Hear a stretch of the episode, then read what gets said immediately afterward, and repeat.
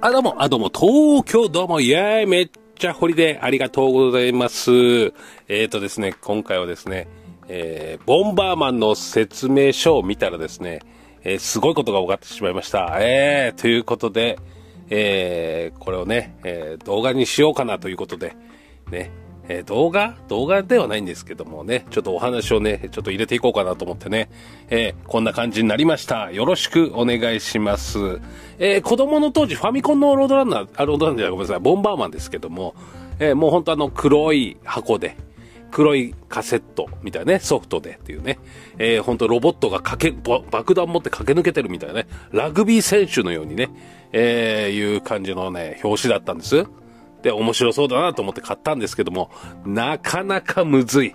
これは、アクションゲームでも結構難しいですよね。えー、面白いんですけど、えー、最初のボンバーマンまず難しかった。えー、2画面分ぐらい画面があって、その中から爆弾でどんどん壊して、えー、扉を開けるというね、えー、これなかなか時間が足りないんですよ。結構急がないとね、えー、という子供、俺がもう小学生時代ですから、えー、なかなか面白いんだけど難しい。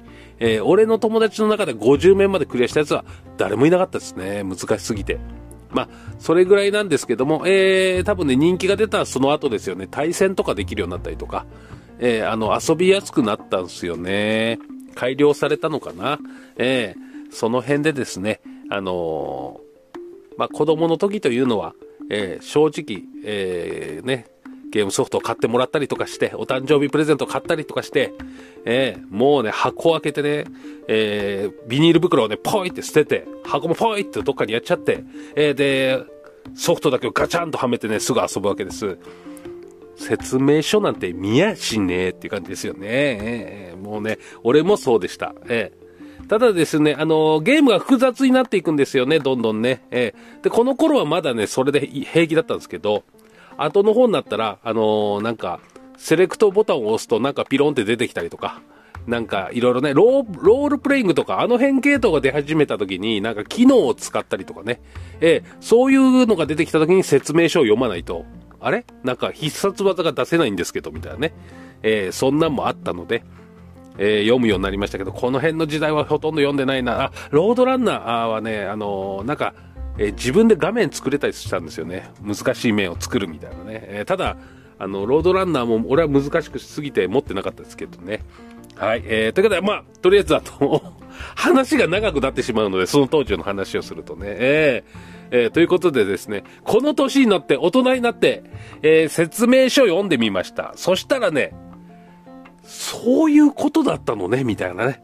ええああ、子供の時は分かんなかったけど、そういうことがあって、ボンバーマンは、えー、ね、えー、50面、えー、地上に出ようと思ったのか。あのね、結構ね、あのー、説明書は読んでないけど、えー、いろんなところに書いてあったりとか、いろんな人に聞いて知ってるんです。ボンバーマンはロードランナーだっていうね。えー、それは知ってるんですけど、なぜっていうとこはあんまり知らない人がいると思うので、ね、えー、これ説明書に書いてあったんでね、これね、あのー、読もうと思いますよ、今から。大丈夫ですか？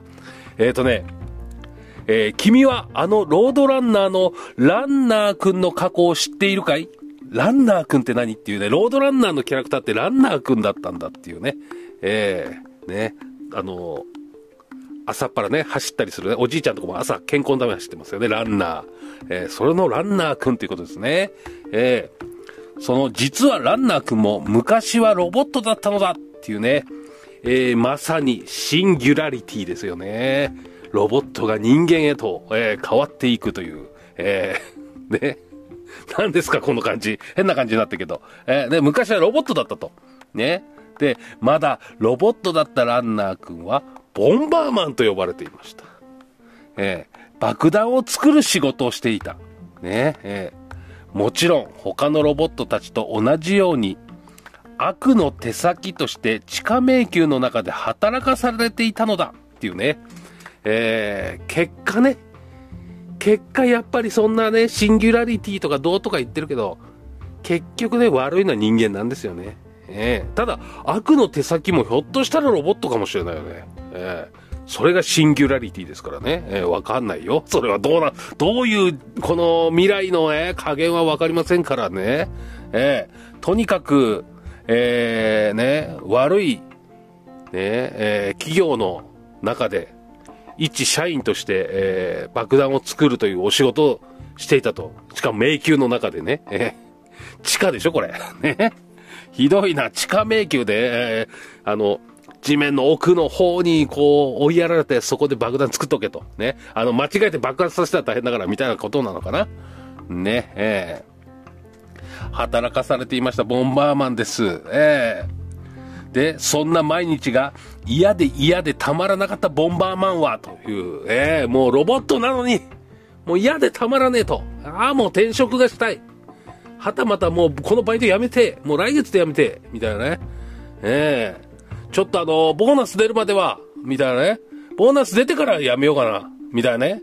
転職のなんかあの、サイトとか見て、なんか、いいとこあったら行こうかな、みたいな感じなのかな？わかんないです。ね。悪の手先ですから。給料も出なければボーナスもないかもしれない。もうただ働きかもしれないね。えー、このロ、ロボットのた、は何で動いてるのかみたいなね。えー、ね、ガソリンで動いてるのかな？そしたらガソリンだけ入れられちゃうのかな？給料がガソリンなのかな？みたいなね。えー、なんか食べんのかな？わかんないけど。でもまあなんか、コーラが出たりね、アイテムでコーラが出たりとかしたんです。あと果物も出たかな？ちょっともう忘れちゃいましたけど。ええ、だそんなん食べたりもできるのかな？ね、飲み食いもできるかな？ロボット。ねちょっとわからない。なんかコーラとか飲んだら錆びるんじゃね？って感じもしますけども。なんか、この、砂糖でベタベタになってこのギアとか動か、ギアもいらないのかな？わかんない。原動力が何かわからないですけれども。ねえ、ええそんなね、もう、あ、もう、だって仕事が嫌で嫌でたまらないっていうぐらいですから、もう、ある意味人間ですよね。そういう点ではもう、ね嫌ですよ。ねええそりゃ働きたくないよね。ええねえ毎日ゴロゴロして過ごしたい。みたいなね。ええねえそういう感じなのかなちょっとわかんない。ゴロゴロしてとは書いてないけども。ねええということで、えー、ね、毎日が嫌でたまらなかったボンバーマンは、ある日、こんな噂を耳にしたんです。噂です。えー地下迷宮を抜け出して地上に上がれば人間になれるらしい。ね、らしいですからわかんないんですよ。人間なれるみたいよみたいな。そう、噂ですからね、しかも。えー、噂で、この、地下50階だ、一番下にいたのかな？地下50階、もっと下もあるのかもしれないけども、50階にいて、えー、50階を抜けて地上に行くと、人間になるんだ、俺、みたいなね。ロボットなのに。ねえ。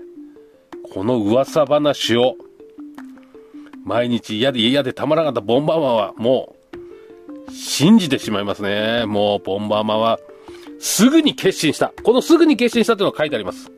よしつってね、なんとか地上に出て人間になろう。ね、でも、ねそう簡単に地上に出られるわけがないのだっていうね。えー、お前の言ってること甘いと。ね。んなわけないだろうと。ねえ。えなんでそのスカウトマンは、ね本当に大丈夫なのか？みたいなね。ちゃんとした事務所の人なのか？みたいなね。それは AV のなんか変な会社とか怪しい人たちじゃないのか？みたいなね。えー、事務所のこの名刺を見て、それで検索をかけてみなさいみたいなね。えー、なんとか事務所、評判みたいな。結構俺も調べたりするんですけど。はい、あの、関係ね、関係ないけども、もう、とりあえず人間になろうと。早く人間になりたいみたいなね。妖怪人間にちょっと近いのかなどうなんでしょうかまあ、あの、ね、この嫌な仕事を辞めたいと。ねその一心ですよ。そういう人も現実問題いるかもしれない。ロボット、俺もロボットのように働かされてると。そういう例え比喩なのかもしれない。下手するとね。歌の歌詞とかであるじゃないですか。例えばというのを抜いて、俺はロボットだみたいなね。もうね、あの上司がね、いいやつだろうが、悪いやつだろうが、みたいなね、もう考えはもう、ね、捨てる。俺はただただ言われたものを作るだけだ。えー、そういう意味ではロボットかもしれないみたいなね。えー、毎月の、えー、25日に出る給料、振り込みの給料のために、えー、もう、どうでもいい。そんなことは何でもいいけど、とりあえずこれだけを毎日、朝から夕方まで作り続ける。みたいなね。ええーでもこれ、俺はもうこんなの嫌だ。みたいなね。ある日目が覚めるんですね。うわ、もう、もう嫌だ。みたいなね。もう二度と見たくねえ。この部品、部品たち。ね。この爆弾。ね。何ですか？俺、ストレス溜まってます？大丈夫ですか？えー、ということで、人間になろうと。ね。えー、でもそうとか、そう簡単にならない。甘かないぞと。えー、いうとことですよね。そしたらですね、えー、裏切り者のボンバーマンを捕まえるために、たくさんの敵が追いかけてくる。ねこれは、たくさんの敵と言ってますけども、これは、なんだかんだ言って、ね、同僚ですよね。ボンバーマンやめてくれみたいなね。えー、やめてくれって言って、あの、仲間、職場の仲間ですよね。先輩とか。まあ後輩もいるかもしれない。ボンバーマンさん、やめてくださいよみたいなね。ええー、ね、落ち着いて落ち着いてっていうやつを爆弾でやっつけてしまうんですから、ドカーンみたいなね。そう。よく考えればね、本当ニコニコして近づいてくるやつとかいるんですよ。でも近づくと、目がバッテンになってボカーンってね、ね死んじゃうから、えー、もうどっちもお互い様かもしれない。そういう点ではね、えー、もう近づいてタッチでもされたらもんだはもうね、どっちかが死ぬみたいなね、えー、あ、どっちかがじゃない、ボンバーマンだけ死んじゃうから。ね、向こうは知らないからね、タッチしても。えー、そんな奴らを爆弾でドーンみたいなね。えー、もう、ね、裏切り者と言って言われながら上司とかも来るのかもしれないよ。ね、てめえこの野郎みたいなね。えー、怖い人とかも来るのかもしれない。えー、そういう人を爆弾でドーンみたいなね。えー、角に隠れて爆弾でボーンみたいなね。えー、ね、トイレから出てきたやつもと爆弾でボーンみたいなね。えー、給湯室でなんか、ちょっとなんかやってる、イチャイチャしてんじゃねえかみたいな、それでボーンみたいなね。ええ、もう、そんな感じでね、仲間を、仕事仲間、元だね。もうやめる、やめるって言ってるから。ええ、仕事仲間をボンボン爆弾で、ええ、もう無差別に、ええやっつけていくということでね。で、で、で、何？ブロック塀から出てきた、ええアイテムをね、奪ってね、どんどん強くなっていくんですよ。ええで、ボンバーマンやったことあると、方はね、みんなわかると思うんですけど、敵はね、相手じゃないんですよね。自分なんです。敵は自分なんですよ。えー、大概、大概8割、9割は自分のミスで死ぬんですよ。えー、あの、逃げれないところに爆弾を間違えて置いて、その爆弾が爆発して、えー、ね、命を落とすというね。えー、大体それ。えー、あとは、もう爆弾が何個か置けるようになって、調子乗ってボコボコボコボコって置いて、えー、自分の逃げ場をえー、隠れる前に爆発されて、ね、命を絶ってしまうという自分のね、えー、ほとんどが、あの、自分のミスでやられてしまうという敵よりね、えー、あ、あ、助けてーってやられるっていうのは、あんまりないよね。えー、自分の爆弾でってこと、助けてっていうのは自分の爆弾でみたいなところが、ほぼほぼですよね。えー、そういうことですよね。えー、ボンバーマンは知ったのかもしれない。えー、ね。え、我は敵なりみたいなね。我も敵なりみたいなね。えー、ね。何の話してます？これ今。ちょっと忘れちゃったんですけど。あ、そう、武器、ね、ボンバーマンね。そう、たくさんの敵が追いかけてくる。その敵もね、仲間だったりする、元仲間だったり、ね、友達だったりするかもしれないよね、っていう話ですね。そして、ボンバーマンの武器は、自分で作った爆弾だけ。果たして、地上に出ることができるだろうかそして、本当に人間になることができるだろうかっていうね、えー、この、ボンバーマン説明書を読んで、えー、カセットガチャンと入れて、えー、電源をカチーンって入れて、もう一度やりたかったな。えー、もうないで、俺は持ってないので、えー、この、これを頭に入れた上でボンバーマンやったらもっとね、あのー、気持ちが入ったかもしれない。えー、よくわかんないでやってましたから、えー、ね、えー、俺だけですか？そういうのね。はい。ということで、ボンバーマン熱いですよね。えー、ランナーくん熱いわ。えー、ね、えー、こんな感じでね、50面クリアすると、えー、ロードランナー、ランナーくんになれるとね、えー、ランナーくんつうと、あれですよね、なんかね、本当皇居の周りで走ったりね、えー、ね、いろいろありますけど、まあまあ、くんはつけないか。ね。えー、まあ、一応ちなみにですね、ちなみに、えー、そんな、ボンバーマンをクリアしまして、えー、ロードランナーになりますと、ロードランナーはこんな感じになってます。えー、っとですね、発売はね、ロードランナーの方が全然先ですね。ええ。で、説明書見ると、そういうストーリーはほぼ、っていうかストーリーないですよね。昔のファミコンのソフトってみんなそうですけど。えーとね、なんだっけな。えー、ロードランナーごめんなさいね。ちょっとなんだっけな。えー、とね、遊び方っていうのがあるのかな。ストーリーがないんですよ、基本。えー、まあないですよね。あの、遊び方あります。えー、地下の近郊には、近郊でよかったでしたっけ？これ読むの。ね。えー、そうだね。あの、金の鉱脈みたいなね。えー、地下の近郊には、金塊がいっぱい。でも恐ろしいロボットが見張っているし、落とし穴もあります。ランナーは金塊を持って、無事、脱出できるのかな？と書いてあります。ね。同じようなことやってる、また。ボンバーマンと。山の中行って、金塊取って、えー、脱出するっていうね。えー、なんか、忘れちゃったのかなランナーくん。なんか、もっと、なんか、ね違う仕事やったことに似たようなことやるっていうね。えー、もうロボットっつったってね、あの、あれですよ。過去の自分見たい、とほぼ同じロボットですからね。えー、使い回しじゃねえかっていう話もありますけど、えー、まあ、あのー、ね、そのロボットがたくさん追いかけていくんですよ。